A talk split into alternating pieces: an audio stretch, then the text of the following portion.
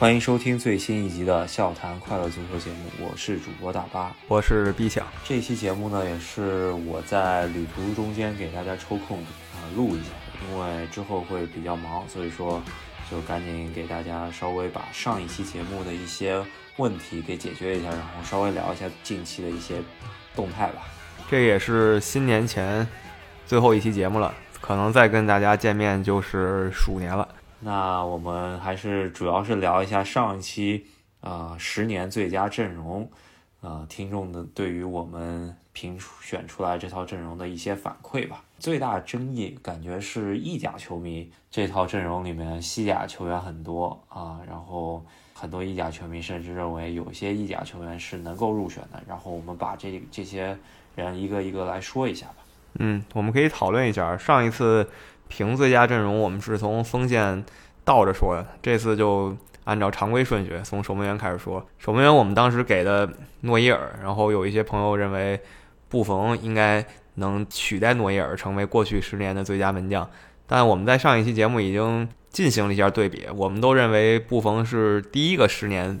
当之无愧的最强，第二个十年我们把他排在第二名。对，虽然布冯的竞技状态一直在尤文保持的不错。可是布冯也没有拿到世界杯，也没有拿到欧洲杯，欧洲杯只进到了一次呃决赛，但是最终是拿了一个亚军。在尤文图斯这十年中间也没有拿到欧冠，这个欧洲足坛最具分量的冠军吧。呃，对于他来说，这个职业生涯没有拿到欧冠是非常遗憾的。虽然别的基本上全满贯了，是吧？很非常遗憾吧，只能说他还是没有拿到，呃，我们给他评选出来这十年最佳门将的位置。对，当然布冯嘛，他是一个足坛常青树，现在也没退役呢。去年在巴黎待了一阵子，然后又回到尤文图斯，还是有机会拿欧冠的。毕竟布冯是这么一个不可思议的传奇了。然后在门将位置上，另外一个比较有争议的点呢，可能就是卡西利亚斯了。这个球员呢，我们上一期讲的比较少。主要还是卡西亚斯在一五年之前就已经离开皇马了，皇马之后的三连冠跟他也没有什么太大关系。然后在这之后，他加盟了波尔图，然后再到去年出现了呃心脏的问题，然后最终啊今年退役了。在其实离开皇马之后，就已经淡出了我们呃的视线了嘛。在波尔图虽然有欧冠踢，但是也没有太大竞争力。在这之前呢，确实是。呃，一零一二两届世界杯、欧洲杯啊，西班牙绝对主力门将，但是在一五年之后呢，被德赫亚取代，相当于是这十年中间只有一半的时间是比较出彩的，跟诺伊尔比，可能是嗯，诺伊尔出彩的年份长达六到七年吧，对吧？卡西利亚斯就是时间不太吻合吧，他应该是从。零五年火到一五年，那我们评选的是一零年到一九年，所以就没对上。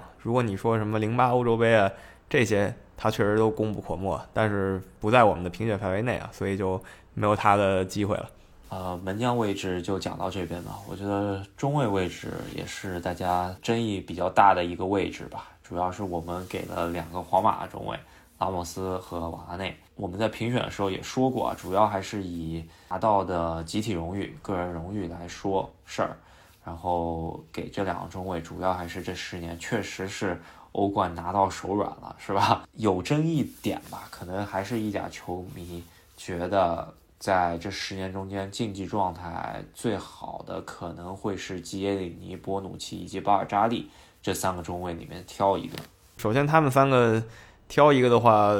如果你说你不选基耶里尼，那另外两个人呢？不管从绝对实力，还是当时他们年龄，还是他们的履历来说，因为有人中间离开过自己的球队等等，都比不了基耶里尼。所以就拿基耶里尼跟瓦拉内比一下，那也是意大利的球员，这个十年别说拿冠军了，大赛还少参加了一届。那法国队的球员拿到了世界杯冠军，然后欧冠呢，尤文图斯两进决赛，非常可惜没有一次拿到冠军。皇马四冠，这么一比的话，还是倾向于选择皇马的瓦拉内。对，呃，如果说基耶里尼能够入选套这套阵容的话，我一个巴西球迷来说的话，那迪亚哥席尔瓦跟基耶里尼也有的一比，对吧？我觉得荣誉方面应该是差不太多，一个是制霸意甲，一个是制霸法甲，对吧？然后呃，相对来说实力来说，有些年蒂亚戈西奥也是能够进入到最佳十一人的，对吧？跟基耶里尼类似啊，主要还是没有世界杯，没有欧冠。如果说基耶里尼能能入选的话，同理，蒂亚戈西奥瓦也能够入选，那我们肯定还是以奖杯更多的瓦拉内入选来作为我们最终的选择，是吧？对，那后防线上还有一些球员啊，我们也提到，比如皮克，呃，为什么没选呢？一个是他在参加大赛的时候，第一届世界杯的时候，他有普约尔带队，所以他不是后防的绝对领袖。然后呢，他也在十年中出过比较尴尬的笑话，比如说德甲标志级别的报社啊，有球迷可能记错了，在评论里跟我们说他没有碰到球，但是可以回去好好看一下啊，这个球绝对是他的乌龙球，对着自己门里踢是吧？挺有力量，这么一脚打了死角，还是守门员完全没有机会。就是如果你说你在十年里一个中后卫留下这种。会以后常被《疯狂足球》这种节目拿出来调侃的镜头的话，就比较尴尬了。同理，可能后防线上还有博阿滕，他也是被梅西晃趴下过一回，晃了一个屁墩儿吧？对，呃，就是有的德甲球迷甚至说，博阿滕和胡梅尔斯能不能来竞争一下这个位置？他们俩先对比一下吧，因为他们俩相对来说是比较重合的，因为在国家队履历来说，以及俱乐部履历来说，只是胡梅尔斯。早年在多特蒙德，然后博阿滕在啊离开曼城之后一直待在拜仁。相对来说，胡梅尔斯可能在大赛呃荣誉方面来说，还是比博阿滕会差一些。为什么呢？拜仁拿的那次欧冠是在啊一三年，然后那个时候胡梅尔斯还在多特，而且是直接跟拜仁踢的那场欧冠决赛，胡梅尔斯最终是拿只拿到了一个亚军。而博阿滕当时是帮助拜仁拿到冠军，也就是拜仁这在这十年中间唯一拿到一次欧冠吧。然后德国国家队他俩是搭档，拿到一次世界杯冠军。跟我们之前评论的那个皇马那队中卫来说，确实欧冠的次数还是差了很多。我觉得还是没法跟皇马那队中卫在这十年中间的成绩方面来相较量的。对，呃，其实挺有意思的一件事就是。大多数的争议都出现在防守上，进攻端我们提出的人选几乎没有人否定。那防守端还有一个可以商榷的位置吧，就是防守型中场。当时我们也是说了，思考再三，还是给了布斯克斯。那有一个朋友说托尼克罗斯也可以，这个还算挺有道理吧？但怎么说呢？你非要严格一点、讲究一点，托尼克罗斯他是中场，他不是一个防守型中场。对。啊，其实我们这套四三三的阵容吧，如果说是按照呃正常呃踢足球比赛的话，应该是前前面有一个组织型的，然后呃中场有一个调度型的，然后再加上有一个防守拦拦截型的。那如果是这么配置的话，那可能就要取舍一下前腰这个位置是莫德里奇还是伊涅斯塔了。当时我们就是觉得莫德里奇和伊涅斯塔这个取舍实在太难做了，所以说我们把呃就把他俩全部推到了首发位置上面，就是放两个前腰，就是双核嘛，对吧？然后就牺牲了调度型的这么一个中场，然后所以克罗斯就没有入选。那如果是两个前腰的话，那就必须后后面有一个拦截型的，嗯，只能排啊布斯克斯。布斯克斯来说，拦截也不是他特别擅长的事儿吧？这但这个排排名啊，也不是说呃，就是真的去踢一场足球比赛。如果真的踢一场足球比赛，这个中场配置肯定是不行的，对吧？相对来说吧，呃，如果是这样子的话，我觉得科尼托尼克罗斯应该还是会比布布教授稍微在这十年的荣誉还是高那么一点点的。主要还是呃欧冠多嘛，两个人都有世界杯，还是差在了欧冠上。但是托尼克罗斯就牺牲在了赫斯基大帝的战术板上了。对，呃，其实我是有一定动摇的啦，伯仲之间嘛，其实还是跟跟布斯克斯，呃，皇马巴萨球迷不知道这样子说满意不满意？那刚才提到了一下，说锋线基本没有什么杠可以抬吧？可能梅西和 C 罗确实太厉害。莫德里奇、伊涅斯塔也确实太闪耀，那还有一个可能唯一能聊一聊的就是中锋吧。呃，选来选去，我们选的苏亚雷斯，可能有朋友觉得莱万多夫斯基，光从数据来说，莱万多夫斯基的数据确实是惊为天人。对，主要还是十年中间还有一次奇迹嘛，对吧？呃，九分钟五球，这个奇迹也是没人能够复制吧？离这个奇迹最近的，可能就是刚刚发生在我们眼前的那个 德甲啊出现的地表最强零零后吧，是吧？就是哈兰德。不认识这个人的球迷赶紧认识一下，一个挪威的新秀，两千年出生。现在十九岁，还没到二十整，已经是一个典型的高中锋了吧？身高大概有一米九五左右。第一次代表多特蒙德上场，直接上演帽子戏法，而且是五十五分钟才替补上场。对，然后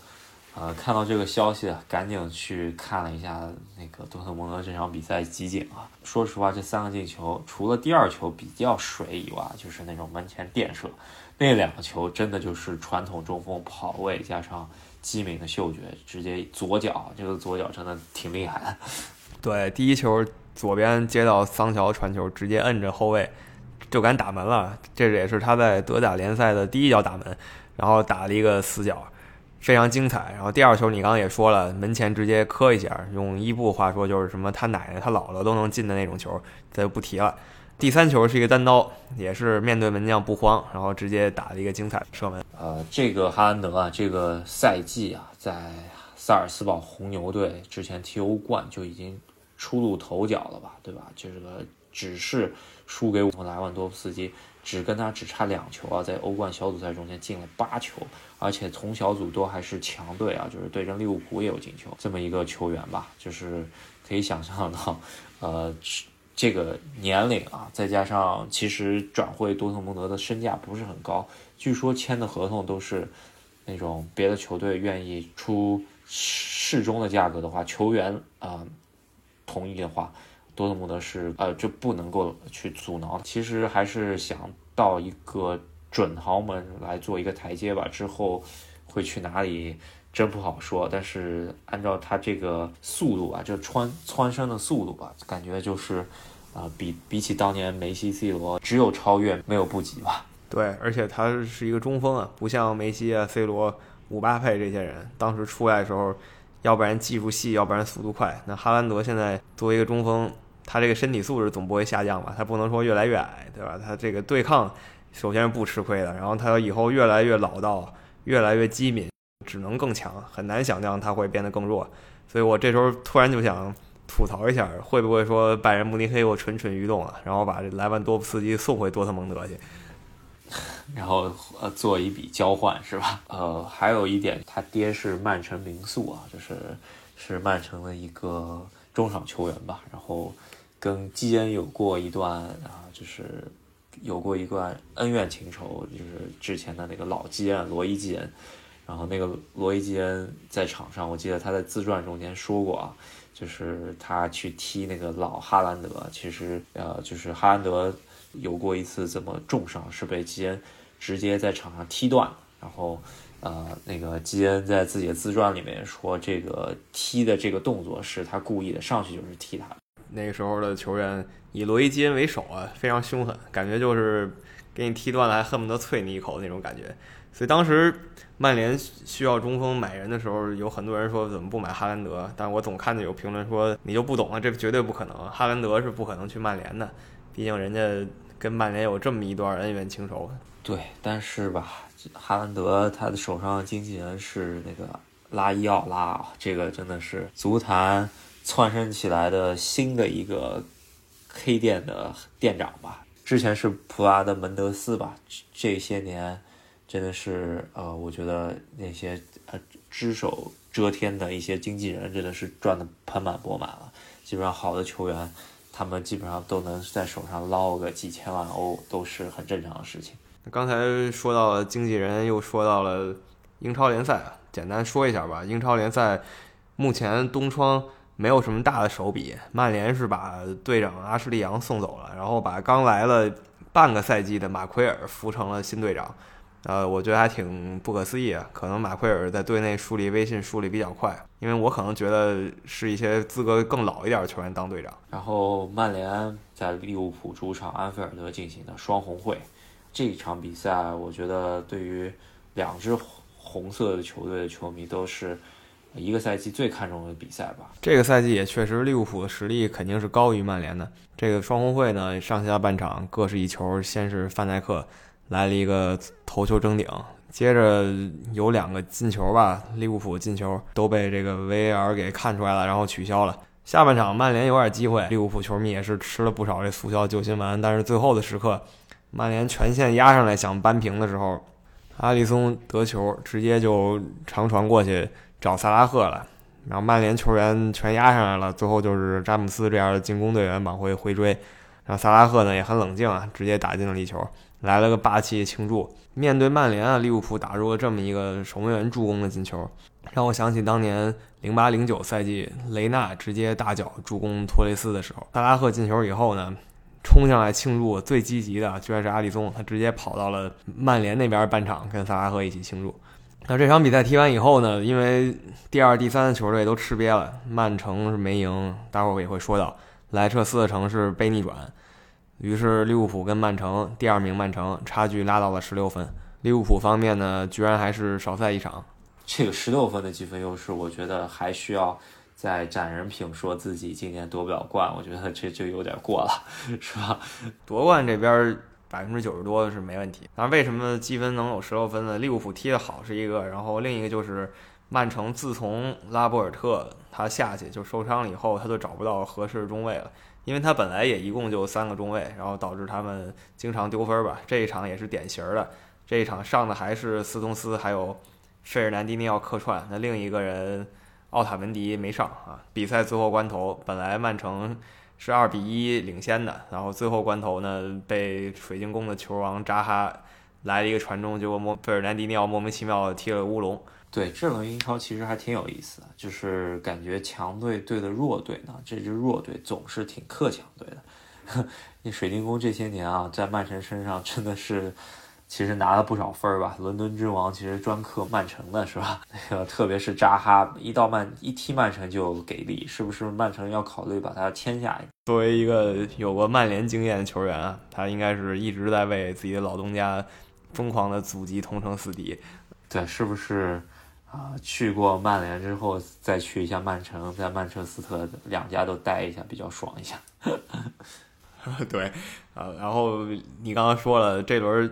除了双红会焦点大战，其他的很多强弱对话吧，就弱队还老能让人眼前一亮。比如说切尔西就莫名其妙被纽卡斯尔联绝杀了。对这场比赛的话，也确实是纽卡一直克切尔西吧，对吧？嗯，这些年我感觉在纽卡客场切尔西就没赢过几场，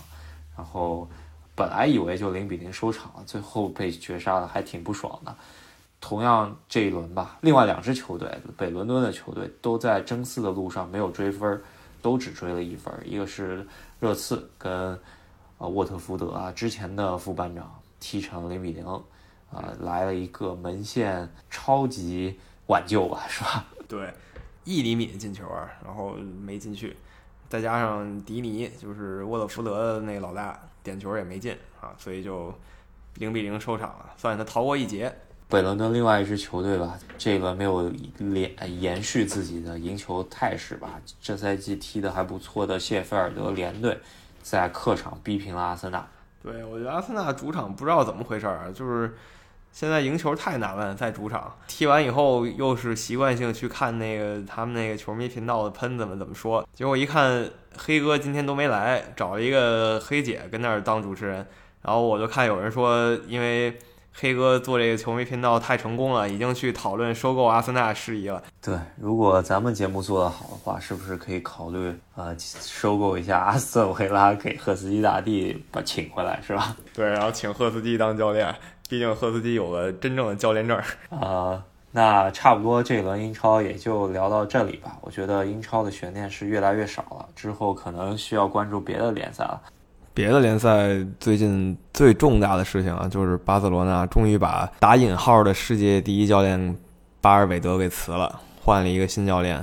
这新教练我们也不是很了解，他属于在西甲摸爬滚打多年的吧，有点那种西班牙的大混子的感觉。具体什么情况咱们再看。除了五大联赛吧，中国足坛也发生了不少事情，但我们也知道啊。大家不是特喜欢听国字号球队那些尴尬记录了，我们就简单吐槽一下。大家都已经没那么关注的事情嘛，就是咱们还是要说一嘴，就是奥运队在最新的亚亚青赛的赛场中间，虽然是意料之内啊的三场比赛全部输球了，但是一个球都没有进，这个事情还是让人非常戏谑。毕竟这支球队在这些年利用了中超资源啊，就是足协采取了很多极端手段吧，这 U 二三政策。提拔这些球员吧，居然在最终的大考上面一个球都没进，真的是让人失望。对，可见足协这一套是多么幽默啊！当时看见这分组的时候，韩国、乌兹别克斯坦再加上伊朗，就知道三战全负应该是最有可能的结果，所以要求就是进一个球，进一个球，三战全负，我也没什么可说的了，就那样，因为确实也就这个实力，但是。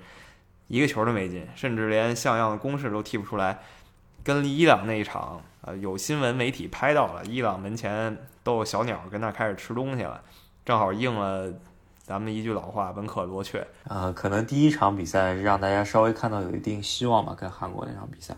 在之后的。比赛中间，韩国去踢别别人的球队啊，也看到啊，基本上韩国第一场比赛是有七个轮换主力没上啊，就是换了七个可能替补吧，可能人家替补和主力差距也不大，但是人家也看到啊，第一场比赛小组最弱的中国队，基本上是尽量少用自己的体能去拼后面两场，因为对于韩国来说，这个小组也是。很难的嘛，乌兹别克是上一届亚青赛的冠军，然后伊朗也不是弱队，所以说韩国在中国面前基本上是，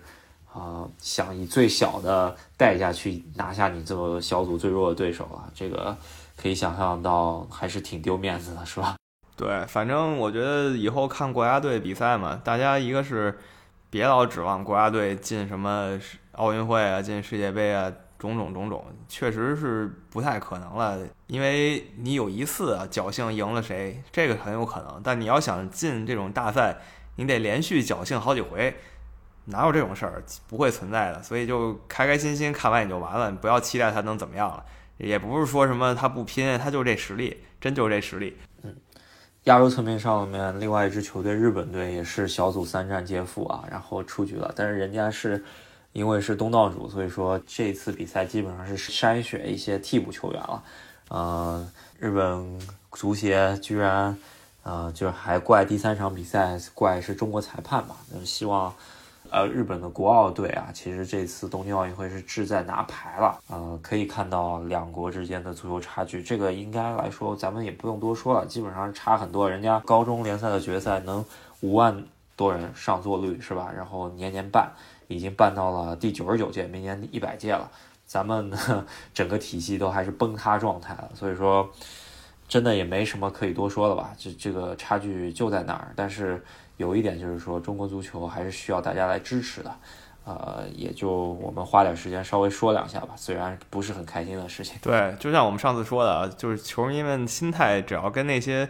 加勒比海上小岛国一个心态。就可以了，因为他就这实力，然后他踢你开心一下，咱们就当参加一聚会了，就这种感觉，